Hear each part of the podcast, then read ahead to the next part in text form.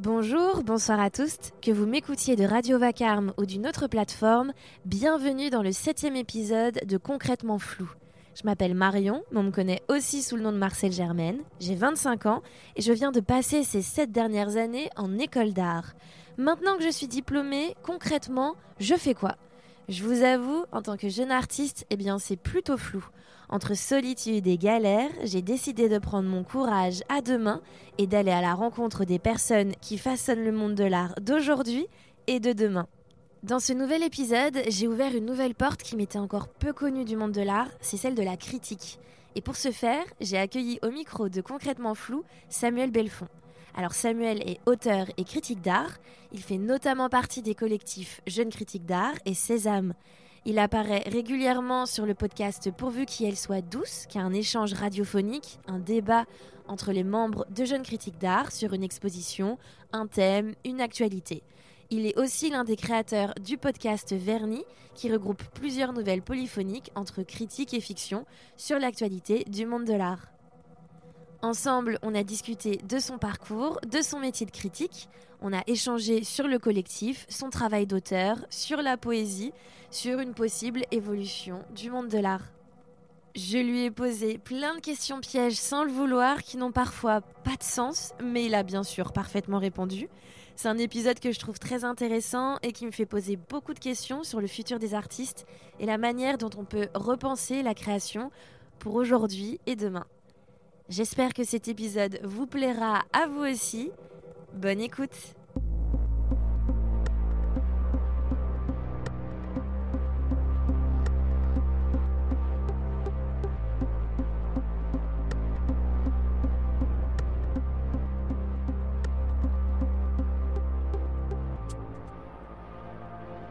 Salut Samuel. Salut Marion. Ça va ? Ça va. Je suis hyper contente que tu aies accepté de faire cet épisode. Euh, je pense que les, les auditeurs ou auditrices euh, doivent être un petit peu euh, surpris parce qu'ils doivent se dire euh, « Merde, c'est pas une fille !» Je suis le premier surpris, hein. Je t'avoue. Mais tout le monde m'a demandé en fait, à un moment donné euh, « Mais tu, tu vas interviewer que des femmes ?» Je me suis dit non, en fait, c'est juste que pour l'instant, euh, dans mon petit carnet d'adresses euh, que j'avais ou les quelques personnes qui, que j'avais envie de, d'avoir une conversation, bah, il se trouvait que c'était en effet des femmes. Mais euh, non, non, le, le podcast, il n'est pas du tout euh, genré d'une certaine manière. C'est, euh, c'est vraiment au fil des rencontres et, et des choses qu'on fait. Et c'est vrai que nous, on avait... Euh, c'est la première fois qu'on se rencontre aujourd'hui. On avait vite fait discuter sur Instagram à un moment donné. Ça, maintenant, ça commence à dater. Et c'est à ce moment-là que moi, j'ai appris un peu plus sur ton travail. Euh, je me souviens, c'était, si je ne me trompe pas, parce que cet article-là, il a, fait, il a pas mal tourné sur les réseaux. C'était sur Animof. Ouais. C'est ça. Donc, euh, je me souviens, j'avais lu et je m'étais dit « Ah, mais je crois que ça me dit quelque chose. Je crois que cette personne, on a discuté ensemble à un moment donné. » Et, euh, et ton article, je l'avais trouvé super. Pour un peu euh, recontextualiser, c'était sur euh, euh, la carte blanche du coup de Animof au Palais de Tokyo. Ouais. Et, euh, et du coup, bah, tu avais fait une critique parce que tu es critique d'art, entre autres. Tu es aussi artiste, auteur. Tu fais de la poésie, euh, de la fiction, des performances. Tu fais aussi des compositions sonores. C'est vrai. Et ouais, j'ai écouté. T'as pas passé. Ouais, t'as, t'as mmh. vu ça un peu. Euh, donc franchement. C'est, je trouve que tu as euh, une richesse dans ton travail, c'est hyper complet, il y a plein de choses. Donc, j'ai, euh, donc je suis hyper contente que, euh, que tu m'aies fait venir. Euh, on est au Sample, très exactement, c'est à Bagnolet, c'est un lieu culturel, si je ne me trompe pas, résidence. C'est un tiers-lieu, je parle sous le contrôle euh, d'Arnaud Hidlon, qui est le cofondateur du lieu, et, ouais. Mon meilleur ami depuis dix ans et la personne avec qui je fomente une partie de mes projets, mmh. effectivement, qui est spécialiste euh, du sujet. Et effectivement, c'est un tiers-lieu qui est à la fois un espace euh, festif, un restaurant et un mmh. espace où travaillent des résidents et résidentes euh, qui travaillent dans les industries créatives euh, au sens large. Et je conseille justement bah, tout le monde, si un jour ils ont l'occasion d'aller au Sample. Moi, j'y suis allée pour la première fois il y a quelques semaines. C'était pour euh, euh, une exposition de Amour Général et j'ai trouvé euh, le lieu euh, incroyable. Donc euh, vraiment, je, je conseille très fortement euh, à tout le monde d'y aller. Alors, on va du coup repartir à la base, base. Moi, j'aimerais beaucoup savoir, je suis un peu curieuse, comment euh, t'es arrivée un peu dans le monde de l'art, mais genre, je dirais même comment ta relation avec l'art, euh, elle est née finalement euh, dans ton petit parcours, euh, dans ta jeunesse, je sais pas, peut-être, euh... peut-être c'est tout récent, ça se trouve ça fait que un an que tu écris, euh, pas du tout. Mais... on sait jamais hein. Mais surtout quand tu m'as dit repartir à la base, je me suis dit, comme je t'ai parlé de généalogie euh, dans la préparation de l'émission avec cet ouais. oncle qui en est effectivement féru, on peut parler de mes ancêtres. Allez, on commence du coup en ouais. mille huit cent quatre-vingt-deux, c'est ça, avec euh, Mariette Belfond donc okay. Non, je pense que ça, ça va pas être extrêmement intéressant pour la suite. Oh mince, dommage. Quel dommage. euh, non mais c'est, un, c'est... c'est intéressant, euh, cette question pour moi, dans le sens où je ne saurais pas répondre exactement, mmh. parce que euh, en fait, j'ai un, j'ai un parcours qui est assez peu classique dans le monde de l'art, et surtout en tant que critique, même si je pense que critique, c'est des carrières qui sont enfin, assez plurielles et, et polymorphes pour le coup, euh, dans le sens où, en fait, moi, j'ai fait des études d'économie et d'histoire à Sciences Po. Ah oui, d'accord, ok. Ouais. Mmh. Que je me prédestinais pas du tout à travailler dans le monde de l'art, et que c'est justement euh, une rencontre. Euh, j'étais en troisième année, trois, la troisième année euh, à Sciences Po se fait à l'étranger, et mmh. au lieu de partir en université, je suis parti en stage en fait à l'Alliance française de Manchester, mmh. euh, où je m'occupais de la programmation culturelle. Donc, euh, ce qui a l'air très chic comme ça, ce qui dans les faits euh, est plutôt organiser des ciné-clubs et euh, des clubs de lecture pour des gens de plus de soixante ans. Euh, c'est qui pas mal. Ont le temps de le faire. C'est, c'est un début, c'est quelque c'est un chose. Début. Franchement. Mmh. Mais avant ça, tu... l'art, je sais pas, tu, tu faisais des expos, t'aimais bien ou genre juste vraiment, tu... ça a ouais. été une découverte à ce moment-là. C'est, en fait, ça a été une découverte qui est arrivée justement par une rencontre que j'ai faite dans ce cadre euh, à Manchester. Mmh. Euh, j'étais plutôt euh, du côté de la littérature, moi pour le coup, qui est un peu un truc familial parce que j'ai une famille d'éditeurs et d'éditrices, mmh. euh, sans vouloir du tout rentrer dans ce milieu parce qu'il me faisait peur. Et les gens de ma famille me faisaient peur, surtout. Et j'avais pas envie de devenir comme eux. T'avais peur d'être jugé par eux ou pas ? euh, Non, j'avais peur d'être jugé par les autres parce que je ressemblais aux membres mmh, de ma famille. Okay. Mais, euh, donc, il y a eu Manchester. Je savais déjà que... Je, à, la, à l'époque, je pensais vouloir bosser dans les industries culturelles, sans savoir exactement, peut-être en institution plus. Ce que Sciences Po, en fait, me faisait davantage miroiter. Ouais. Et en fait, j'ai rencontré donc, Arnaud Hidlon, dont j'ai parlé tout à l'heure, qui est le, le cofondateur du Sample, qui, lui, en fait... Euh, était encore en master d'histoire de l'art et m'a proposé de monter cette première exposition.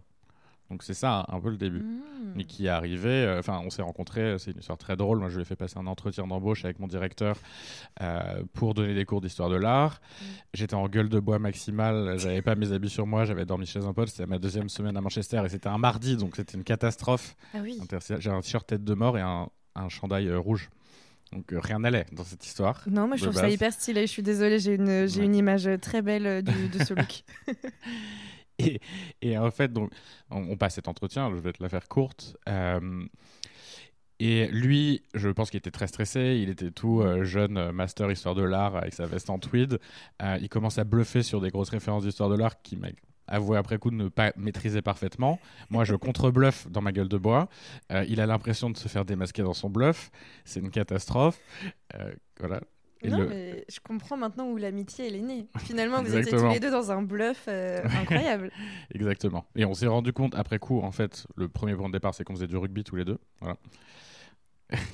Étonnant. Chacun on... ses passions. C'est ça.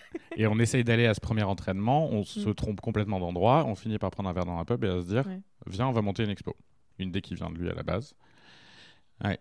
Et on a monté cette première expo euh, qui était rétrospectivement ni faite ni à faire, mais on l'a faite. Euh, il en faut une première. Il en faut une première. Dans mmh. un espèce de squat euh, un peu iconique à Manchester, qui s'est très bien passé. On s'est dit, de toute façon, ça se passera sûrement mal parce qu'on est mauvais. Mais par contre, on rentrera à Paris l'année prochaine en disant, on a fait une expo à Manchester et c'est sûr que ça marchera. Mais vous connaissiez des artistes sur place euh, Pas vraiment, non, non, justement. Et on a réussi à... En fait, on a... Arnaud a un peu invité ses potes photographes de Lyon et on a, mmh. on a rencontré des gens comme, par exemple, John Davis, qui est en, en Angleterre, un peu genre... un peu en dessous de Martine Parme, mais qui est un photographe hyper important qui nous a fait confiance cette expo. Mmh. Donc c'est un peu aller au bluff, encore une fois. C'est fou ça. Ouais. C'est vraiment, c'est, c'est vraiment y aller au culot, quoi, parce que là, ouais. c'est... c'est incroyable. Ouais, c'est, c'est, c'était ouf. Et cette, cette expérience était incroyable. Et en fait, quand on est rentré à Paris, donc j'étais encore en études, mmh. on a monté ce collectif qui s'appelle B L B C, qui existe encore aujourd'hui comme l'espèce de holding en fait qui tient genre administrativement tous les collectifs dont on parlera peut-être, dont mmh. je fais partie. Il y en a euh, beaucoup. Il y en a plusieurs. Et donc, on a monté B L B C, on a commencé assez vite à monter les expos, à avoir la direction artistique d'un lieu qui s'appelait le T deux à l'époque, qui était à la fois un resto et une galerie, qui s'est crashé monumentalement. Euh, mmh. Mais ça arrive. Ouais. Euh, mais en fait, ce premier truc, nous euh, et moi, nous a fait rentrer dans en fait, la scène émergente parisienne de l'époque, donc il y avait notre âge, qui avait à l'époque vingt-deux vingt-trois ans. Ok.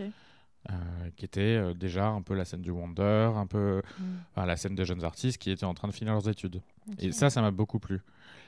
Le commissariat, je pense que c'était une catastrophe pour moi. Enfin, je pense que j'étais un très mauvais commissaire et je m'en suis rendu compte, euh, genre, heureusement, assez vite. Ouais. Mais en revanche, j'écrivais déjà. Enfin, j'avais géré à, à l'université genre, le, le journal culturel des étudiants. Enfin, t'avais déjà une pratique. Ouais, j'avais une pratique même, d'écriture. Okay. Mmh. J'avais une pratique d'écriture. Et j'ai toujours, enfin, je pense que mon plus vieux rêve, c'était d'être, d'être auteur, d'être écrivain. Et donc, l'un dans l'autre, le, le début de la, la connaissance de ce milieu et mmh. le fait que le commissariat, c'était pas pour moi, et l'envie d'écrire, a fait converger assez vite euh, ouais, okay. sur l'idée de commencer à faire de la critique. Et t'as commencé à...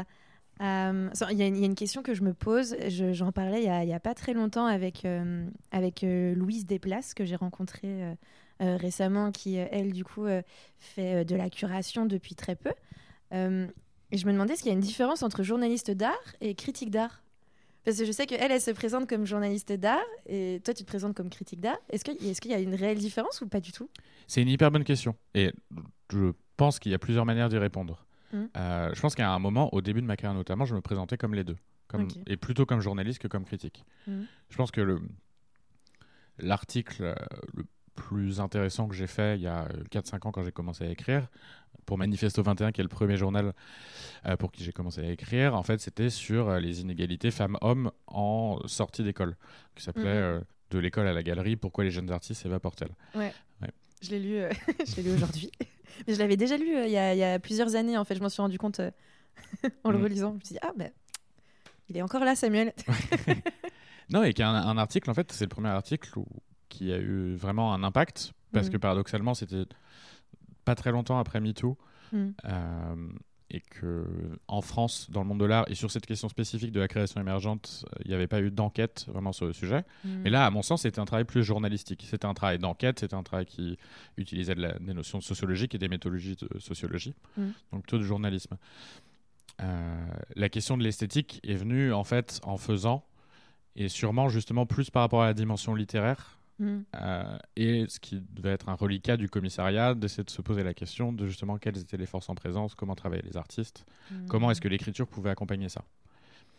Et donc pour répondre, euh, tenter de répondre en tout cas à ta question, dans la critique, à mon sens, en tout cas c'est ma pratique, il y a une question de comment la critique en s'écrivant euh, a aussi, sinon une influence, euh, du moins entre en friction avec les artistes sur lesquels elle écrit et les personnes mmh. qui lisent.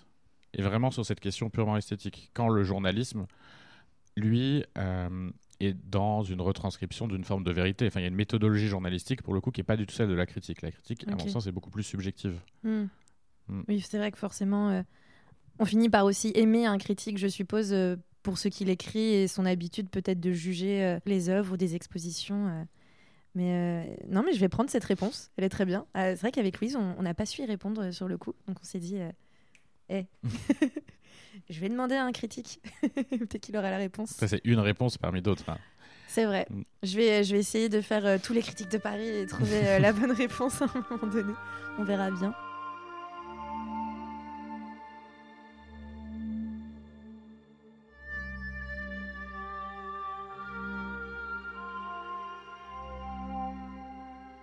À quel moment tu t'es dit « Tiens, euh, ça y est, euh, c'est bon, je suis critique d'art ». C'est ta, euh, tu t'es enfin euh, fait publier ou ça a pris plusieurs euh, années euh, Comment ça s'est fait, du coup, ce petit chemin euh, parce que je, moi, je suppose, je me dis même si tu commences à écrire sur les expositions, tu fais, je pense que ça prend du temps avant qu'on, qu'on accepte euh, peut-être cette étiquette-là ou, ou ce métier-là, euh, je sais pas.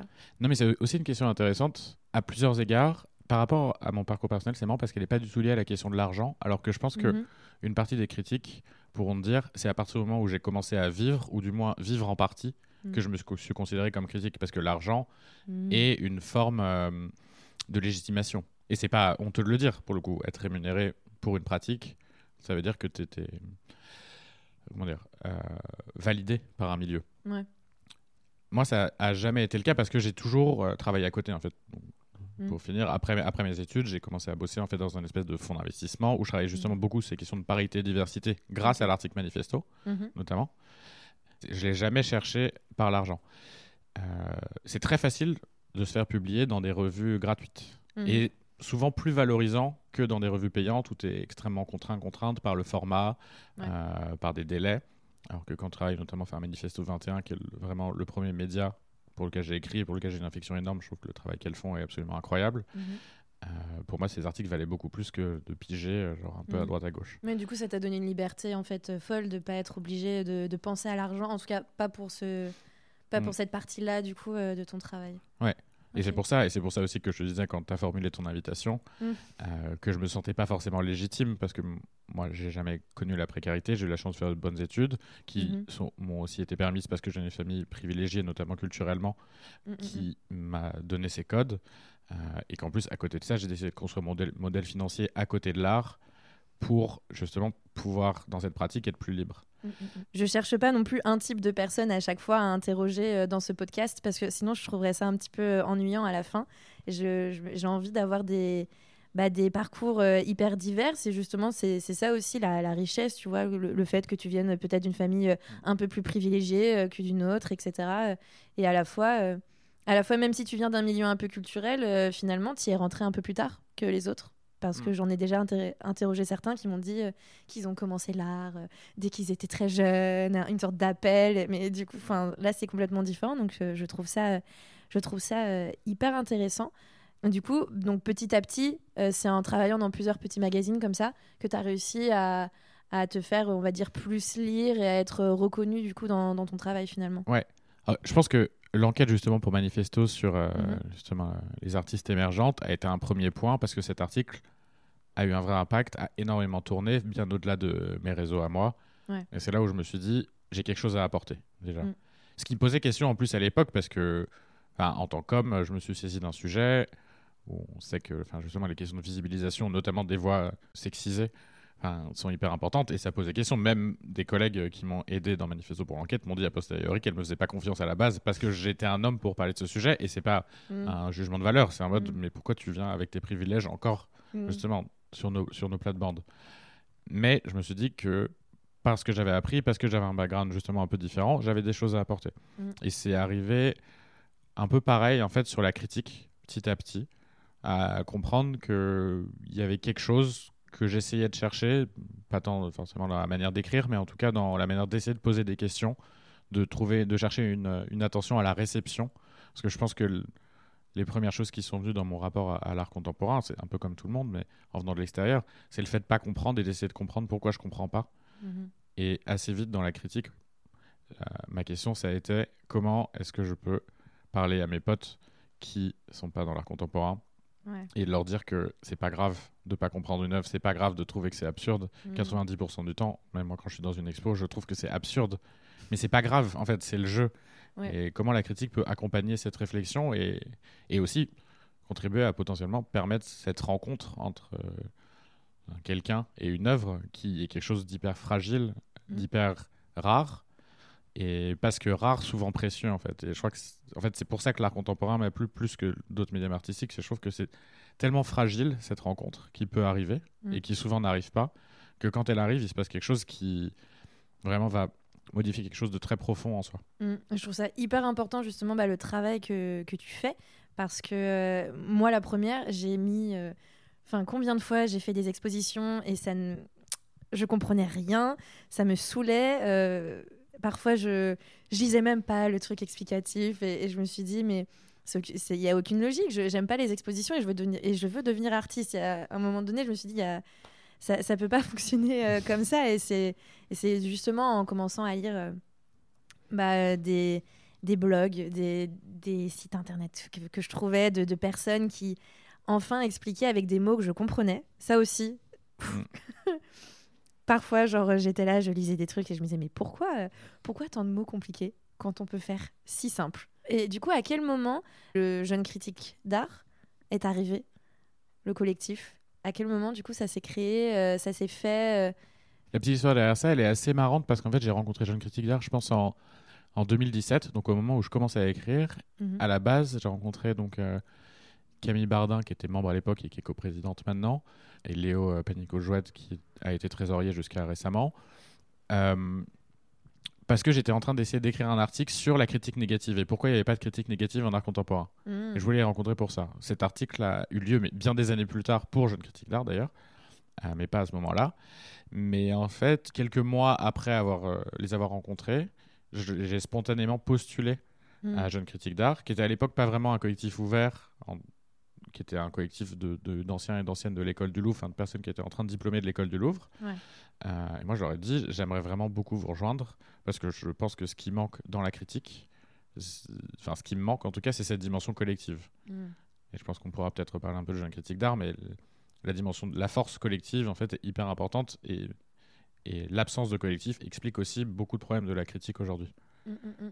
Donc, euh, c'était ça un peu la volonté, euh, justement, derrière le fait de les rejoindre. Non, mais c'est bien, hein, parce que mmh. finalement, euh, bah, je te l'avais dit un peu euh, quand on s'était parlé avant l'émission, mais c'était... Euh, moi, je m'y connais pas du tout en critique. Je ne sais pas du tout comment fonctionne ce monde. Euh, j'en lis pas non plus énormément. C'est très rare. Et c'est vrai que... Bah, j'ai, j'ai, moi, je pense que j'ai dû tomber sur, euh, bah, sur l'Instagram ou sur le, bah, le site, euh, c'est, c'est Projet Média. Alors, Projet Média, c'est un, c'est encore peut-être, c'est euh... un autre média ouais. qui euh, collabore avec Jeunes Critiques d'Art sur un podcast qui s'appelle Pourvu qu'iels soient douxces. Mm-mm. Super podcast que je recommande. C'est pas la première fois que je le recommande, mais allez-y, écoutez. Il est vraiment très, très bien. mais euh, qui est justement un format de, de critique que moi j'apprécie énormément parce qu'enfin les gens parlent et avec des mots que je comprends mmh. et, et de manière simple. Ça c'est, c'est vraiment c'est mon paradis pour moi, simplifier les choses s'il vous plaît pour, euh, pour toutes les personnes qui n'ont pas le bon vocabulaire euh, on va dire euh, naturellement ou qui ne sont pas forcément euh, aussi euh, éduquées que d'autres sur, euh, sur l'art en général. Mais du coup je trouvais ça hyper intéressant d'avoir un, un collectif de Bah, de jeunes critiques d'art pour le coup et je me disais mais, mais je suis même pas sûre qu'il y en ait d'autres enfin je sais pas de, de collectifs comme ça de, de cette manière là qui, qui, fonctionne, euh, qui fonctionne aussi bien. Je sais pas à quoi ressemble un peu le, le monde de la critique euh, dans le, aujourd'hui je sais pas euh... bah, je sais pas si je suis la meilleure personne pour en parler justement parce mm-hmm. que je, je, je pense que d'autres euh, le connaissent mieux que moi.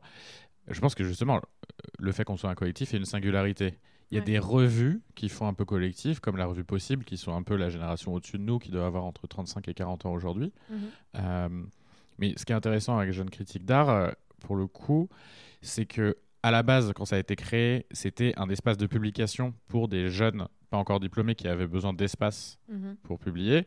Et aujourd'hui, c'est plus un espace de réflexion. On publie beaucoup moins sur le site. Mmh. Plus un espace de réflexion pour créer des formats et ouais. comprendre justement comment agir collectivement en tant que critique sur des questions qui vont de questions esthétiques à des questions politiques. Mmh. Euh, et dans politique, il y a la politique au sens large du rôle du critique face à la société, à euh, des questions même tarifaires, en fait, qui sont des questions hyper importantes, en fait. Mmh. Donc, il y a une forme de syndicalisation, en fait. Ouais, c'est ça, mais en fait, j'ai l'impression mmh. que vous renouvelez un peu ce, ce, je sais pas, le côté un peu critique. Moi, j'imagine euh, toujours un, un vieux monsieur dans un petit bureau, euh, ça, avec euh, plein de fumée, euh, poussiéreux, et, et je sais pas, et du coup, j'ai l'impression d'avoir euh, une nouvelle version, une nouvelle génération qui est, euh, je sais pas, qui modernise un petit peu euh, la chose et qui, euh, ça devient presque... Euh, En fait, même, enfin, euh, je sais pas si, on, si on peut dire ça de cette manière, mais c'est, euh, c'est même un nouvel espace de création, en fait. C'est une nouvelle forme euh, même d'art que, que vous déployez tous ensemble. Et je trouve ça, euh, bah, je trouve ça très beau. bah, merci. Non, et c'est intéressant que tu dises que c'est un espace de création, mmh. parce que je pense que c'est venu dès le début de J C A et que là, on est en train vraiment de, de faire aboutir euh, mmh. vraiment une réflexion et des pratiques euh, sur le sujet. Et c'est un espace de création autant quand euh, bah, on crie Pourvu qu'elle soit douce, qui pour le coup dans le format est un peu plus classique, c'est un peu une espèce de baby euh, la dispute euh, France Culture, mmh. feu la dispute. Et quand on fait des, quand on passe des, des nuits blanches dans des expos, mmh. euh, tous toutes ensemble, où le but c'est qu'à huit heures du matin il faut qu'un texte écrit, écrit par euh, chacun chacune. Ouais. ouais. C'est, c'est intense. C'est intense et c'est, et c'est ouais. incroyable. Et c'est des mmh. expériences incroyables. Euh, à euh, comment est-ce qu'on essaie de, d'être pertinent, pertinente sur Instagram. Genre on, a, on a lancé, je crois, aujourd'hui euh, genre notre compte TikTok. Oh ouais. Ah, ça, j'ai ouais. pas vu. Ok. C'est nouveau, mais. Ah, c'est ouais, pas mal. Big up à Camille Bardin qui fait tout ce travail euh, genre de community ah, management fou. Incroyable. Mais, mais sous euh, quelle forme TikTok ? Je crois que TikTok c'est un peu pour faire le euh, l'espèce de behind the scene euh, du collectif mmh. justement pour l'instant avec okay. l'idée de Très développer cool. le format. Et ça j'avoue que bah, moi justement par rapport à d'autres pratiques, comment mmh. investir par l'écriture les réseaux, les réseaux sociaux, c'est quelque chose qui, qui me tient très à cœur parce que je mmh. trouve que dans l'écriture et dans l'art, en France en tout cas, on n'a vraiment pas réussi à aller au bout de, de quelque chose. Mmh. Et justement, bah, on... je finis un petit peu là-dessus sur euh, Jeunes Critiques euh, d'Art. Est-ce que c'est toujours un... Comment dire ? Il y a possibilité de toujours faire des candidatures euh, ouvertes si demain il y a un... Il y a un jeune critique qui sort d'école, qui est même encore à l'école et qui a absolument envie, qui rêve de vous rejoindre. Euh, comment est-ce qu'il doit faire, par exemple ? Alors, on est... il faut savoir que jeune critique d'art est, genre, malgré le côté genre on est jeune et on est cool, un, un collectif extrêmement procédurier. Okay. Je, j'accuserai personne, notamment les personnes qui viennent de l'école du Louvre, euh, pour ça. Mais... Okay. À la base, il y avait un process en place qui était très clair, qui était que tous les ans, on ouvrait en fait un, un appel à candidature. On s'est mm-hmm. posé beaucoup de questions sur comment l'alléger, comment pas en faire une charge trop lourde. Il faut que ça reste jeune. Ouais. Il, y a, il y a aussi ce... C'est une question qu'on se pose de plus en plus. Le dernier séminaire tournait quasiment que autour de ça. Ouais. Ouais, c'est ça le souci. Ouais, c'est compli- ouais, non, c'est compliqué. Il y a la... Le renouvellement est hyper important pour nous, en mm-hmm. fait. Et c'est pas tant une question d'âge, en fait, que de diversité des points de vue. Et, enfin, et Jeunes Critiques d'Art, c'est... formidable dans une certaine mesure, mais on a un problème aujourd'hui, c'est qu'on a un manque de diversité d'origine euh, et de vécu, mmh. qui est un problème, qui est que deux personnes racisées dans le collectif alors qu'on est une quinzaine. Ouais. Enfin, pour nous, c'est problématique et on se pose la question. Et c'est pour ça. Donc, jusqu'à présent, on avait ouvert en fait tous les ans et on, on recrutait sur une quarantaine de candidatures, euh, deux à trois personnes. Mmh. On s'est rendu compte qu'en termes de parité, c'était bien, mais qu'en termes de diversité, c'est un mot affreux. Mmh. Euh, ça allait pas. Donc, on s'est reposé la question et là, les questions dans lesquelles on est aujourd'hui, c'est comment twister un peu ce process pour okay. justement lutter contre nos propres biais en fait de réseau. Mmh. C'est c'est hyper intéressant, mais ça doit être compliqué aussi à mettre en place et à à on va dire euh, refonder un peu la, enfin c'est un peu ouais la, la structure, j'ai envie de dire. Je j'aime pas utiliser le mot refonte, je, je l'utilise tout le temps dans mon travail, ça m'énerve. Alors du coup, on a parlé un tout petit peu de Pourvu qu'iels soient douxces, qui a été mmh. euh, lancé du coup en, en mai deux mille vingt et un. En tout cas, j'ai vu que le, le premier épisode euh, est sorti en mai deux mille vingt et un. Et je me demandais si du coup, j'aimerais bien qu'on parle de Verni. Ouais. Est-ce que ça a été un peu inspiré de cette idée-là ? Je sais pas, est-ce qu'à un moment tu t'es dit... Euh, ça faisait longtemps que tu voulais euh, peut-être créer un, un projet euh, euh, un peu plus... Euh, bah, podcast ou euh, je sais pas, c'était une nouvelle manière, parce que je trouve ça, moi je j'aime beaucoup ce format là parce qu'il est il est court. Mm. C'est entre docu fiction, je, je trouve ça hyper intéressant. C'est la première fois moi que en tout cas j'écoutais ça, ça se trouve ça existe déjà mais moi je j'en avais pas j'en avais pas écouté à ce moment-là. Donc euh, comment un peu c'est venu euh, ce projet euh... mmh. Verni, donc le sous-titre c'est Nouvelle polyphonique de l'art contemporain et en fait l'idée c'est de travailler sur euh, un format qui traite de manière très courte, à la base hebdomadaire, maintenant bi-hebdo, on switch un peu entre les deux, mmh. de l'actualité de l'art contemporain, ses expositions, ses vernissages, donc mmh. le réel, mais au prisme de quatre personnages fictifs euh, qu'on écrit à deux avec Arnaud Hidlon, encore mmh. une fois. Qui est aussi auteur et critique, toujours Arnaud Hidlon. C'est que la huitième fois genre sur vingt-quatre que je vais le citer dans ce, soucis, dans ce podcast. Euh, quatre, personna- quatre personnages fictifs pour différentes raisons, pour montrer justement, euh, mettre en avant cette subjectivité de la critique et que le rapport à l'œuvre peut être, euh, peut être pluriel. Il y a un truc qui est compliqué à, un peu compliqué à dire, c'est, ça, on, veut aussi se rep- on est aussi conscient qu'on est des hommes euh, cis het et on essaye aussi de faire valoir d'autres voix, même si c'est nous qui écrivons, donc là il y a toujours quelque chose de compliqué, on verra pour les prochaines saisons euh, si on peut faire quelque mmh. chose par rapport à ça, et donc de raconter donc, cette actualité à travers quatre personnages fictifs et avec une sous-trame fictionnelle qui apporte aussi une tension dramatique. Mmh. Et euh, ça, ça vient de deux choses. On avait eu un peu cette idée via Arnaud il y a quelques années. Moi, j'écrivais des chroniques mondaines en fait pour un média qui s'appelle Le Châssis à l'époque, mmh. qui, était un peu, qui marchait un peu, mais donc qui était vraiment au réel. Et c'est quelque chose qui m'a toujours intéressé en fait, comment mêler le euh, l'humain en mmh. fait, de, parce que de l'extérieur, l'art contemporain, ça a l'air d'être un microcosme. Et t'as des expositions incompréhensibles et des gens qui se bourrent la gueule au champagne et qui ont l'air incompréhensibles aussi. C'est vrai. Ouais. Et donc, de manière absolument pas logique, en se disant, bah, on va parler de ces gens incompréhensibles en parlant d'exploits incompréhensibles, mais peut-être que ça va aussi changer la manière dont on perçoit le truc, parce qu'en fait, l'expérience mmh. de l'art contemporain, quand tu travailles dedans, c'est quelque chose de qui reste, parce qu'il y a quelque chose de très humain, en fait. C'est, c'est une... Et il y a quelque chose de pervers aussi là-dedans, et avec tous les problèmes que ça engendre euh, en termes d'abus de pouvoir, euh, de violences sexistes et sexuelles, mmh. notamment.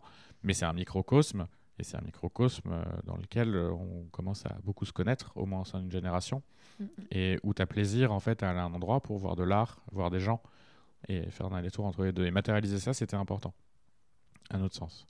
Et euh, l'utilisation de la fiction permet en plus euh, ça, et de décaler un peu le regard, et l'utilisation des personnages permet de décrire de manière différente.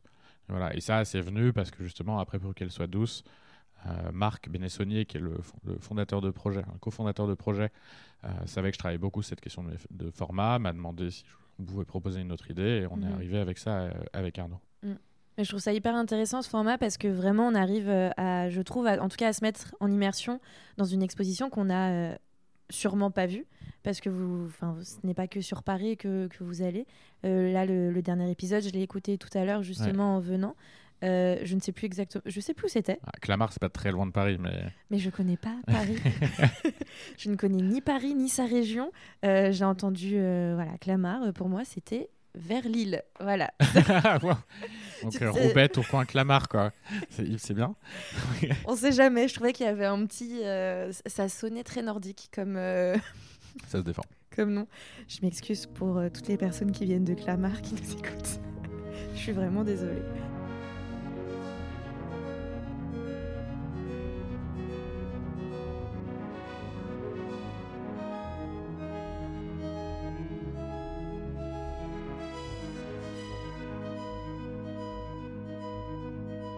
Du coup, j'aimerais beaucoup savoir à quel moment, du coup, ta pratique d'écriture en tant que critique ou même journaliste au début, euh, mm. elle a évolué euh, dans le sens où euh, tu es peut-être bah, vers la poésie, et même euh, à quel moment euh, euh, tu as eu envie de, d'en faire des lectures, d'en faire des performances, mm. parce qu'il y a quand même une... Euh...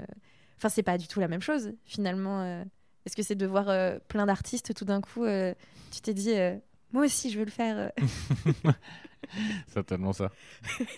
Juste parce que j'en avais marre d'écrire sur les autres et que je voulais que les autres écrivent sur moi. Sûrement un truc d'ego. Ah, allez. Ouais, ouais. Bien six-hête pour le coup. Euh... Non, non, non, mais parce qu'en fait, ça rejoint euh, ce truc que je disais tout à l'heure. À la base, moi, je voulais être auteur. Euh, mmh. Et la, la critique, ça m'intéresse parce que je trouve que c'est un champ où, en termes de format, il y a plein de choses à défricher. Mais il euh, y a des bornes parce que tu écris... t'écris sur les autres, t'es circonscrit à, à astreint, à une part de réel qui est importante. Mm. Et euh, toujours écrit à côté, en me rendant compte que les longs formats, ça me plaisait pas euh, tant que ça pour l'instant, et que j'avais pas non plus la maîtrise encore euh, pour en arriver là. Euh, c'est difficile de savoir comment la, la poésie est arrivée. Je pense que la poésie est arrivée un peu comme la critique, dans cette volonté de me dire, là, il y a de la place pour des formats qui sont mm. différents, pour des formats qui sont pertinents sur les réseaux. Mm.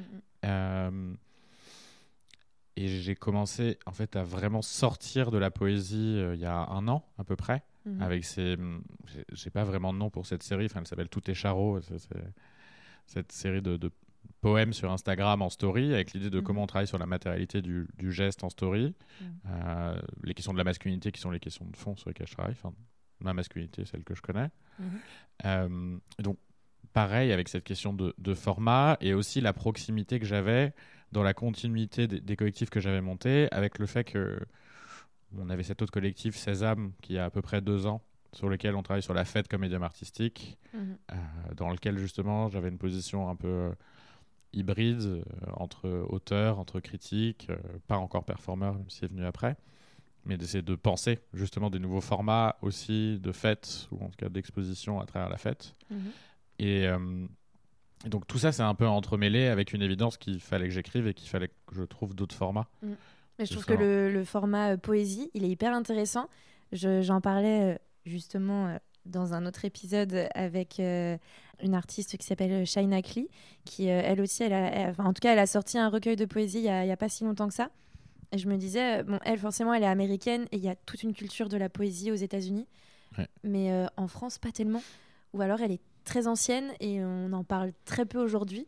Et du coup, je me suis dit, mais En fait, c'est assez fou. Enfin, je sais pas si c'est fou, mais je sais pas si c'est le bon mot. Mais en tout cas, je trouvais ça hyper intéressant que, que quelqu'un aujourd'hui euh, fasse de la poésie et surtout euh, parler d'un sujet qui est aussi euh, présent et aussi fort que, euh, que le monde de la nuit, que la fête. Mmh. Euh, qui, enfin, euh, moi aussi, sont des sujets du coup dans, dans mon travail qui sont qui ont été très importants en tout cas durant mes études. Et euh, du coup, euh, c'est vrai que ouais, je trouvais ça hyper intéressant que tu fasses de la poésie, quoi. Mais après, justement, je suis d'accord que la France était un peu en retard par rapport à une tradition, tradition anglo-saxonne mm. euh, qui vient notamment du spoken word euh, dans, les, dans les cinquante dernières années. Après, mm-hmm. je, je pense qu'il y a, là, il y a un effet de rattrapage. En fait, pour moi, la poésie, aujourd'hui, elle se passe en grande partie sur Instagram, même s'il y a ouais. un torrent de choses euh, qui sont un peu inquiétantes mm-hmm. en termes de style et, et de sujet. Mais je ne veux pas tracher sur les instapoètes parce que j'en fais partie un peu dans un sens, ce serait cracher dans la soupe.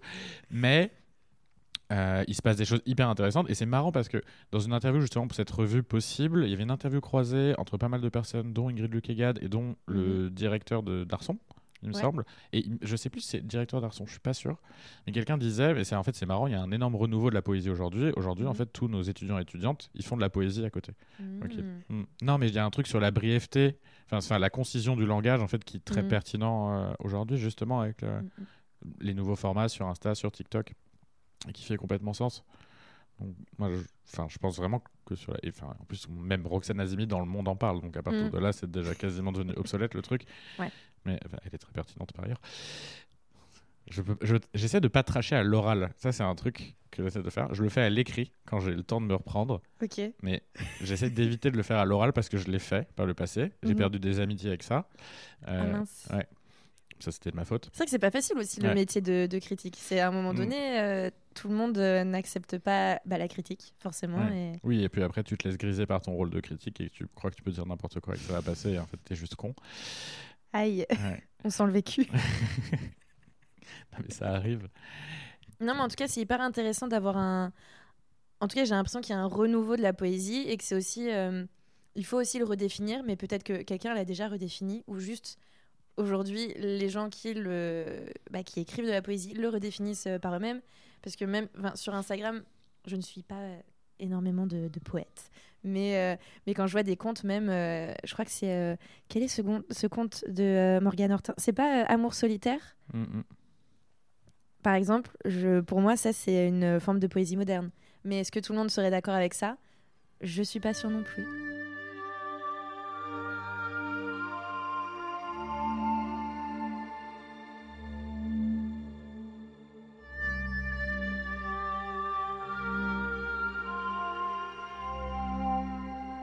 La création sonore, t'en faisais mmh. avant ou est-ce que ça t'est venu pour, euh, j'ai bien noté, euh, tes capsules de lecture?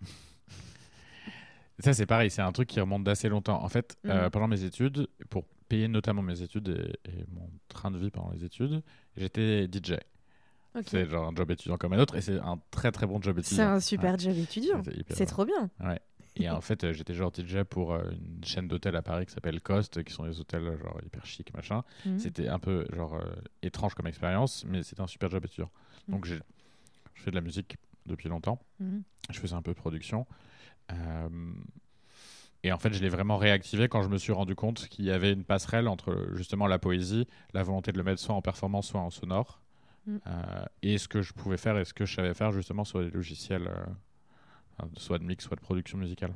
Mmh. Et du coup, ouais, tu as décidé de, voilà, de vraiment lier euh, bah, son et, et lecture, on va dire. On va dire mmh. ça comme ça mmh. ouais. Je trouve ça hyper intéressant euh, à chaque fois. Euh, quand, euh... c'est, en fait, c'est la performance. À chaque fois, j'ai un petit peu du mal avec, euh, avec ce format. Et, et, à la fois, euh, et à la fois, je sais pas. Et, et en fait, je trouvais ça hyper, euh, hyper fort. Parce que en fait, quand j'ai écouté tes capsules euh, de lecture, mais sans... la lecture, mmh. finalement, je me disais, il y, y avait quelque chose de, de très euh, festif. J'avais l'impression mmh. de me retrouver euh, en fait, dans une soirée. Et j'ai, j'ai essayé de m'imaginer, mais si j'entends ça et que quelqu'un lit de la poésie, c'est quand même une sacrée soirée. Je trouvais ça hyper bien. Et justement, ça me, ça me fait euh, venir à... T'en as parlé tout à l'heure, le collectif euh, donc seize am. seize am ou seize heures du matin. Ok, je ne ouais. savais pas comment le dire. Je me suis mm. dit, est-ce qu'on dit seize a m, seize a m je, je, je me suis tout fait dans ma tête aujourd'hui, euh, j'avoue. donc, euh, donc seize am. Comment ce collectif, euh, il a vu le jour ? Comment, euh, comment, c'est fait, comment ça s'est fait tout ça ?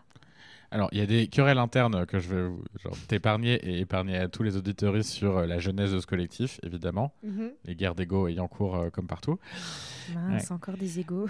Mais en gros, il y a beaucoup de, de réflexions sur la fête, euh, qui est un sujet d'étude notamment justement d'Arnaud euh, mm-hmm. et d'une partie des membres de ce collectif de manière diverse. Euh, membres qui sont de...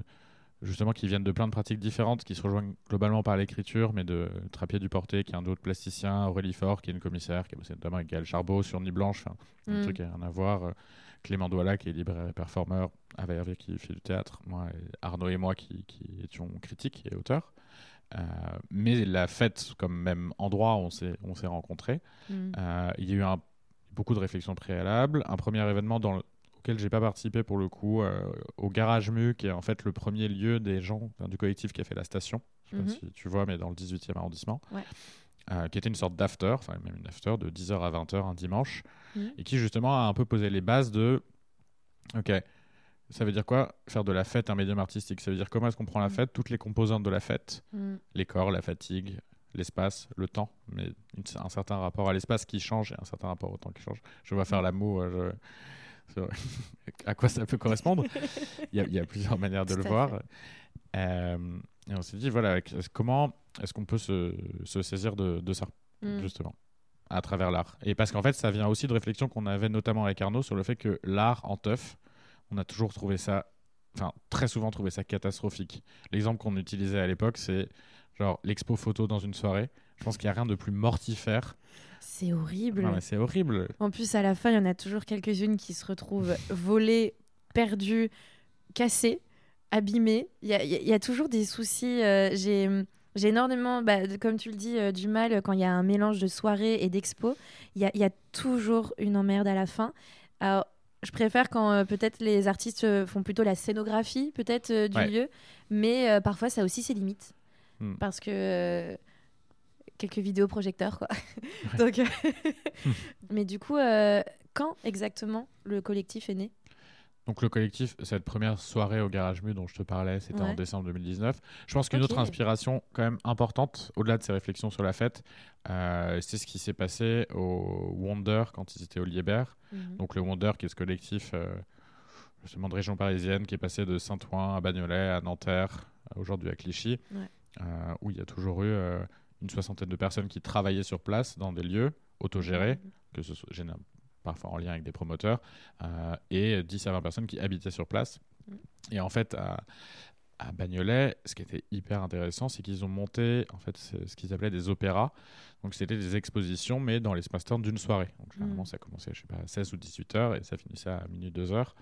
Et avec cette idée de comment est-ce que tu crées quelque chose dans l'espace où tu ne sais pas qu'est-ce qui est une œuvre, qu'est-ce qui est vraiment de la fête, mmh. en mêlant justement de l'installation, de la performance, euh, des concerts qui allaient du métal à du folklore breton. C'est véridique. Hein. Et, et oui, c'était génial. La Bretagne. Yes. Et, euh, et ça, ça nous a beaucoup marqué avec Arnaud notamment, parce qu'on a senti qu'il se passait quelque chose esthétiquement et mmh. en termes d'énergie, justement, qui a été aussi une des inspirations de ces âmes. Se dire, à un moment, si on veut travailler sur la fête et dans la fête, on ne peut pas aller contre l'énergie de la fête. Et il faut comprendre justement comment l'art peut se saisir en fait de cette énergie-là, mmh. sans la travestir. Et je pense que ça a dû être euh, d'autant plus fort, parce que si le premier projet euh, est né en, en deux mille dix-neuf, euh, très vite la fête, euh, bah, la fête euh, fut finie, ouais, on va dire de cette la manière-là. La fête a été largement finie. Ouais, il ouais, y a eu mmh. un petit souci, donc euh, la pandémie. Je pense qu'à un moment donné, ça a dû être euh, d'autant plus fort De, de continuer de ce, enfin, ce collectif et d'imaginer, je suppose, des, des manières de travailler euh, bah, ce, ce thème qu'est la fête et du monde de la nuit sans, euh, bah, sans finalement pouvoir la faire, quoi. Donc, ah, c'est euh, vrai. mm. Ça devait être hyper intense, euh, j'imagine, euh, cette déception même de ne pas pouvoir euh, la, la faire. Après, je suppose que ça a dû créer euh, euh, de nouveaux schémas de pensée, de nouvelles manières aussi peut-être de penser la fête. Ouais. D'une autre manière, je ne sais pas si tu peux en parler un peu. Non, ouais, ouais, c'est exactement ça. Et en plus, parce que nous, on devait enchaîner justement euh, au moment où le Covid est arrivé avec une résidence de création euh, où on aurait fait quatre dates euh, test et on était prêt à partir. On avait commencé à bosser sur rétrospectivement en fait euh, à l'échelle du collectif, le fait qu'on ait dû attendre, c'est la meilleure chose qui nous soit arrivée, parce que je pense qu'on allait refaire en fait toutes les erreurs qu'on voulait éviter, mm-hmm. en se jetant genre tête baissée sans aucune expérience sur le truc. Et en fait, le fait de devoir se poser pendant un an et demi sur qu'est-ce qu'on veut dire et faire exactement, mm. ce qui s'est en fait retranscrit beaucoup par écrire des dossiers de subvention et réfléchir en écrivant des dossiers de subvention à qu'est-ce qu'on voulait dire et faire, euh, ça a permis vraiment de nous poser et d'éviter pas mal d'écueils. Et en fait, quand on est sorti du Covid, on a été, eu la chance d'être en résidence à la Maison des Arts de Malakoff pendant six mois, mmh. qui était vraiment une résidence de recherche collective. Mmh. Euh, et on a pu vraiment commencer à se poser. Et là, là ce qu'on a fait à la Villette, donc pour le vernissage de cent pour cent, où ils nous ont invités mmh. à faire la dramaturgie de ce vernissage, et qu'on a essayé de se dire, ok, bah, c'est quoi les modalités d'attention, enfin, c'est quoi les modalités festives d'un vernissage, comment on va, pas contre, mais tout contre, enfin, mm. avec et sans. Euh, justement, là, on s'est rendu compte qu'on arrivait enfin à développer une pratique par rapport à ça, une pratique collective en plus, ce qui n'est pas évident. Tout à l'heure, tu m'as parlé de, de d'autres collectifs dont tu fais partie. Mm. Euh, mais en moi, ceux-là, je ne les ai pas vus, je ne les ai pas trouvés. C'est des collectifs secrets, c'est... Euh... Qu'est-ce qui se passe? Non, mais c'est, c'est un peu des pièges et il y a un peu des collectifs cachés. Mmh. Donc effectivement, il y a Jeunes Critiques d'Art, dont je fais partie, dont je suis secrétaire général. Euh, il y a seize am, dont je, t'ai pas, dont je vous ai parlé. Euh, il y a B L B C, que j'ai évoqué tout à l'heure, qui est le premier collectif et qui, en fait, aujourd'hui, sert de holding euh, genre administrative et financière. On ne rentrera mmh. pas dans les détails euh, URSSAF. Ouf. Ouais. Et euh, je pense que l'autre collectif important, mais qui rejoint un peu toutes les pratiques, c'est euh, un collectif qui s'appelle Para. Mmh. Euh, Para, Para qui n'est pas vraiment un collectif, mais qui est plutôt une idée qu'on avait avec Arnaud, avec Arnaud. On, on a eu plusieurs émissions euh, à Station Station, qui est euh, l'émission radio de la, enfin l'émission, la station radio de la station Gare des Mines. C'est beaucoup de stations. Euh, on a eu une émission d'abord qui s'appelait Démons de minuit, qui parlait de la fête, mmh. avec des penseurs, penseuses et artistes, euh, chercheurs, chercheuses autour de cette question-là. Puis après une émission qui s'appelait Para, on réfléchissait sur euh, la transitivité du littéraire, le rapport du littéraire à son époque. Et en fait, on s'est dit, en fait, c'est un peu comme pour les critiques, les, les, les autoristes, il y a vraiment un truc où, notamment dans le monde de l'édition, chacun mmh. est un peu dans son coin, ouais. et dans, dans une existence très atomisée, il y a ce manque aussi de, de faire collectif. À la base, on a voulu en faire un collectif, on se rend compte que, que c'est très compliqué justement par rapport à cette population, mais l'idée, c'est plutôt de travailler sur euh, les modalités collectives de l'écriture. C'est-à-dire comment est-ce qu'on se met collectivement pour écrire individuellement, ou comment est-ce que collectivement on crée des modalités d'écriture collective. Euh, et ça, c'est des sujets qui sont aussi hyper importants pour nous. Euh, et Para, en fait, il y a aujourd'hui une dizaine de personnes qui gravitent autour de ce collectif. Mm. C'est en train aussi d'évoluer. Je pense qu'on essaie justement de ne pas en faire un collectif, mais plus une espèce de plateforme qui est d'un côté des, des résidences, qu'on fait, euh, mais, enfin, d'auto-résidence en fait. Euh, mm. on, on a réussi à nouer des, des, des, des relations avec différentes maisons en dehors de Paris. On peut aller une semaine, deux semaines euh, comme ça à différents moments de l'année pour Trop créer bien. Ces modalités euh, justement de travail collectif, ce qui mm. dans l'écriture est assez rare en fait, ouais.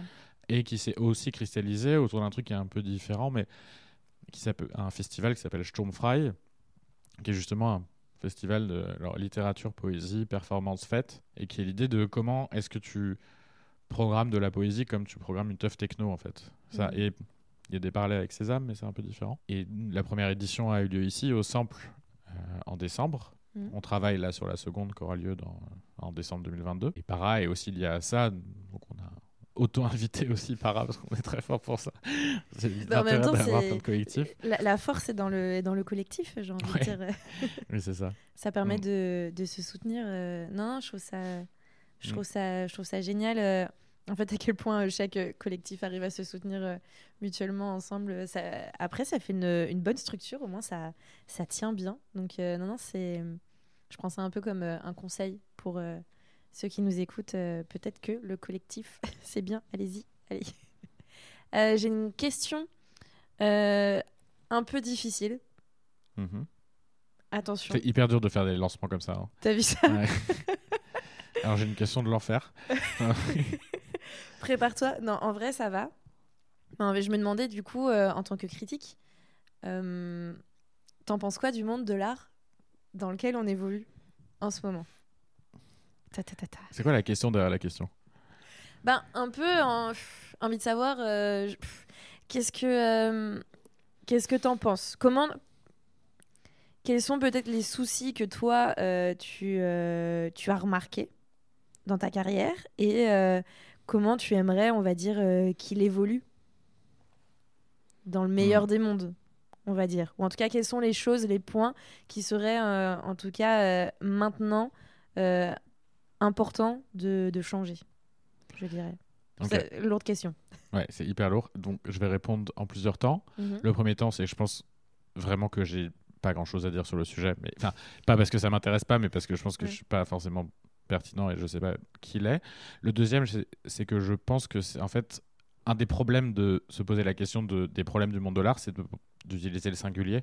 Je pense mmh. qu'en fait, il y a plusieurs mondes de l'art qui cohabitent, mmh. qui sont liés euh, par la question financière. Mais en fait, quand on a d'un côté le marché de l'art, et dans le marché de l'art, il y a plusieurs mondes entre les galeries blue chip euh, internationales euh, et les petites galeries émergentes. On a les institutions, et dans les institutions, c'est pareil. Il y a les grosses institutions et les petites institutions, mmh.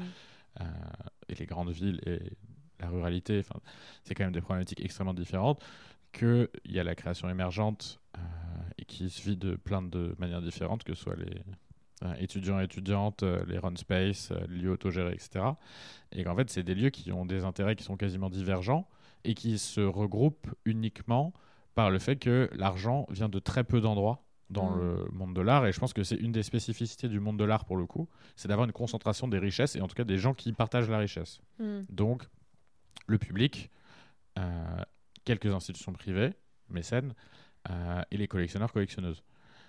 Et ça, c'est la grande problématique, à mon sens, du monde de l'art aujourd'hui, c'est comment arrêter de dépendre de gens dont on n'a pas envie de dépendre, en fait. Ouais. Parce que les trois acteurs, actrices que j'ai cités, on n'a pas envie de dépendre d'eux, on n'a pas envie de dépendre du gouvernement, on n'a pas envie de dépendre des collectionneurs et collectionneuses, j'ai aucun... Mm. Voilà, mais... Quand même... Euh... Mais comment on fait ?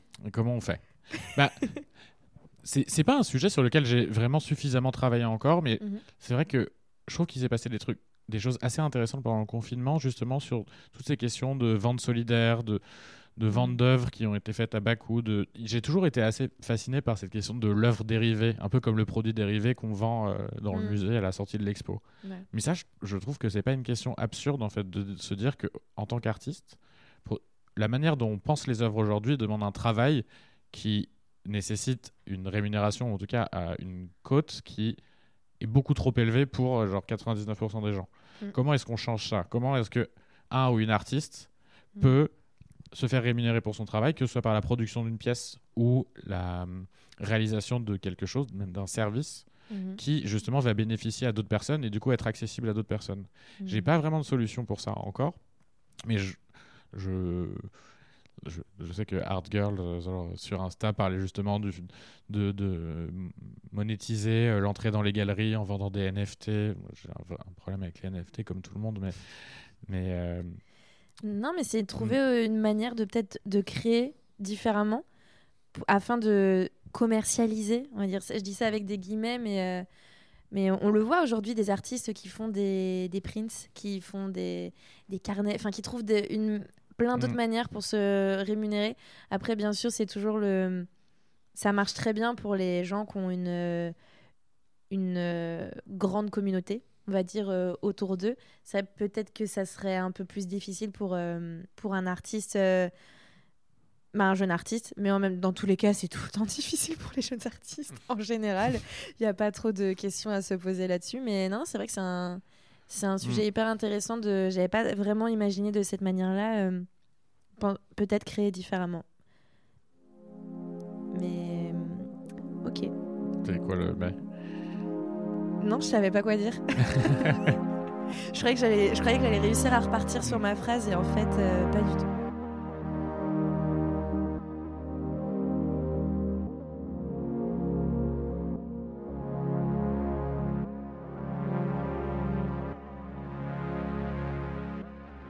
On arrive du coup à, un peu à mon dernier segment d'émission, on va dire. Je demande toujours euh, quels sont tes conseils, tes petits euh, tips pour, euh, par exemple, quelqu'un, dans un premier temps, qui a envie de faire de la critique. Tout bonnement, euh, qui a envie de se lancer, comment il fait ? Ça, c'est une question hyper difficile. Ouais, désolée. Parce que ça, ça revient euh, au, au, au début de cet entretien, c'est, c'est quoi faire de la critique ? Mmh. Est-ce que c'est faire publier des textes ou est-ce que c'est vivre de sa pratique ? Ouais. Vivre de sa pratique, moi je sais pas parce que je le vis pas, donc euh, je pourrais être mmh. hyper hypocrite et essayer de donner des conseils. Ouais. Je suis pas sûr d'être capable.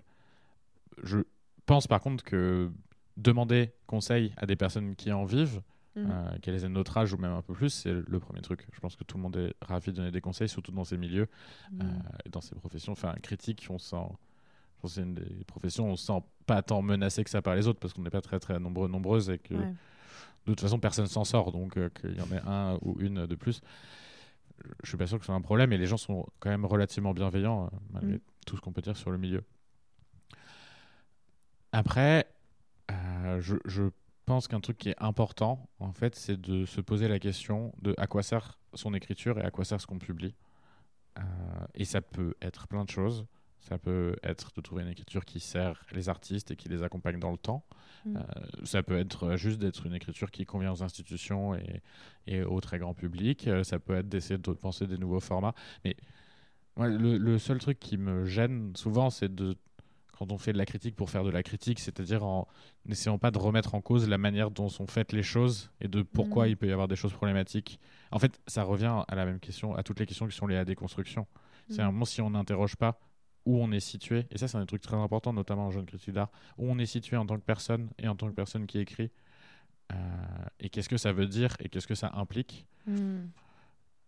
euh, je, je pense que ça ça peut être un, un vrai problème et un vrai frein pour le coup, mais à partir du moment où on se pose ces questions, il y a un manque criant aujourd'hui de justement diversité des voix dans la critique, euh, et justement je pense que c'est même pas que tout le monde peut apporter quelque chose, c'est qu'il y a la nécessité justement qu'il y ait d'autres profils qui se dégagent. Mmh. Donc ça, ça pour moi c'est vraiment le, le premier truc. Second euh, conseil que j'aimerais, peut-être tu ne seras pas euh, dans la possibilité de répondre, mais vu que on va dire tu connais quand même bien le milieu, ça fait un moment que euh, tu euh, parcours les expos et que tu vois euh, beaucoup d'artistes euh, de différentes générations, en tout cas avec le temps, euh, euh, les artistes émergents euh, en ce moment, et cetera. Euh, qu'est-ce que tu conseillerais à, euh, à des jeunes artistes, à des jeunes diplômés euh, de... Euh...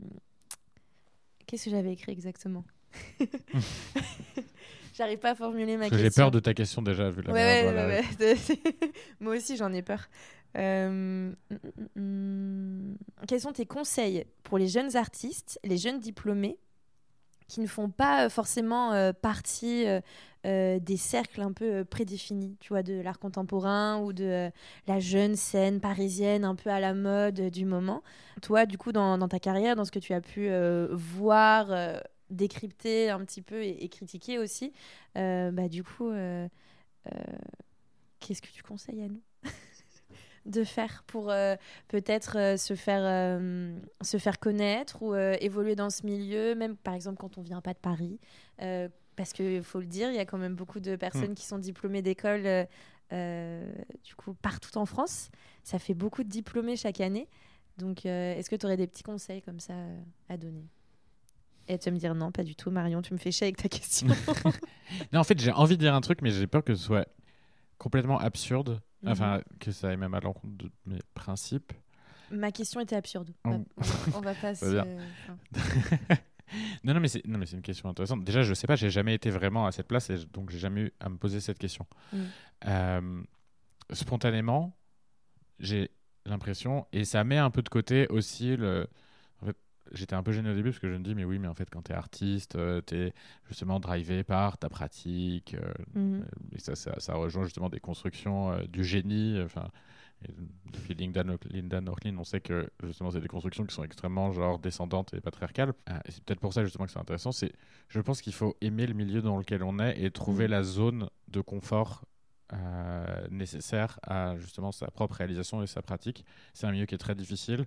Les années de sortie d'école sont, enfin, statistiquement, genre des années de décrochage énormes et hyper compliquées, des années de précarité, des années où tu sais que tu vas bosser à côté, des années où la reconnaissance que tu as sur ton travail va être relativement faible, voire inexistante. Arriver d'un coup, euh, attends, je vais ressortir, euh, c'est terrible.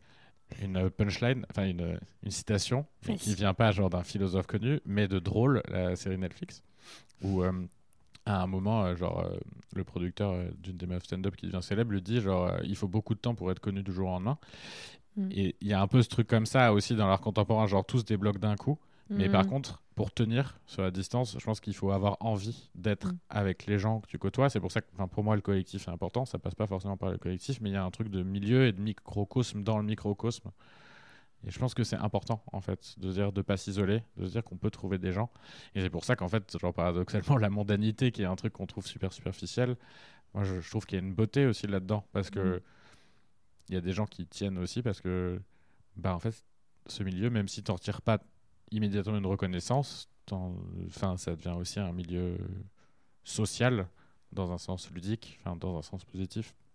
Et je pense qu'il faut pas non plus complètement négliger ça. Et c'est pour ça que c'est aussi de ça dont parle Verni, c'est aussi pour ça qu'on travaille sur la fête, c'est parce que dans la fête, il se passe quelque chose mmh. qui peut être un pendant euh, sans euh, justement négliger la précarité euh, à ces débuts de carrière qui sont euh, hyper complexes.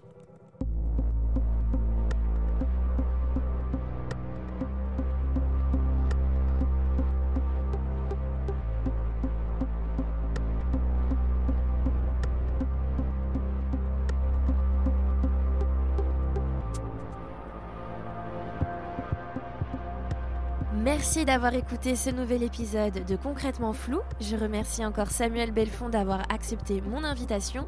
Merci à Radio Vacarme de diffuser ce podcast le dimanche tous les quinze jours. Merci à Kojokara d'avoir produit les ambiances sonores qu'on entend dans l'épisode. Merci à Camille Châtelain d'avoir produit mon générique. Petit rappel, n'oubliez pas de vous abonner à l'Instagram officiel de Concrètement Flou pour être sûr de recevoir toutes les infos sur les futurs épisodes. N'hésitez pas à liker, partager, en parler autour de vous, ça fait toujours plaisir. À bientôt pour un prochain épisode.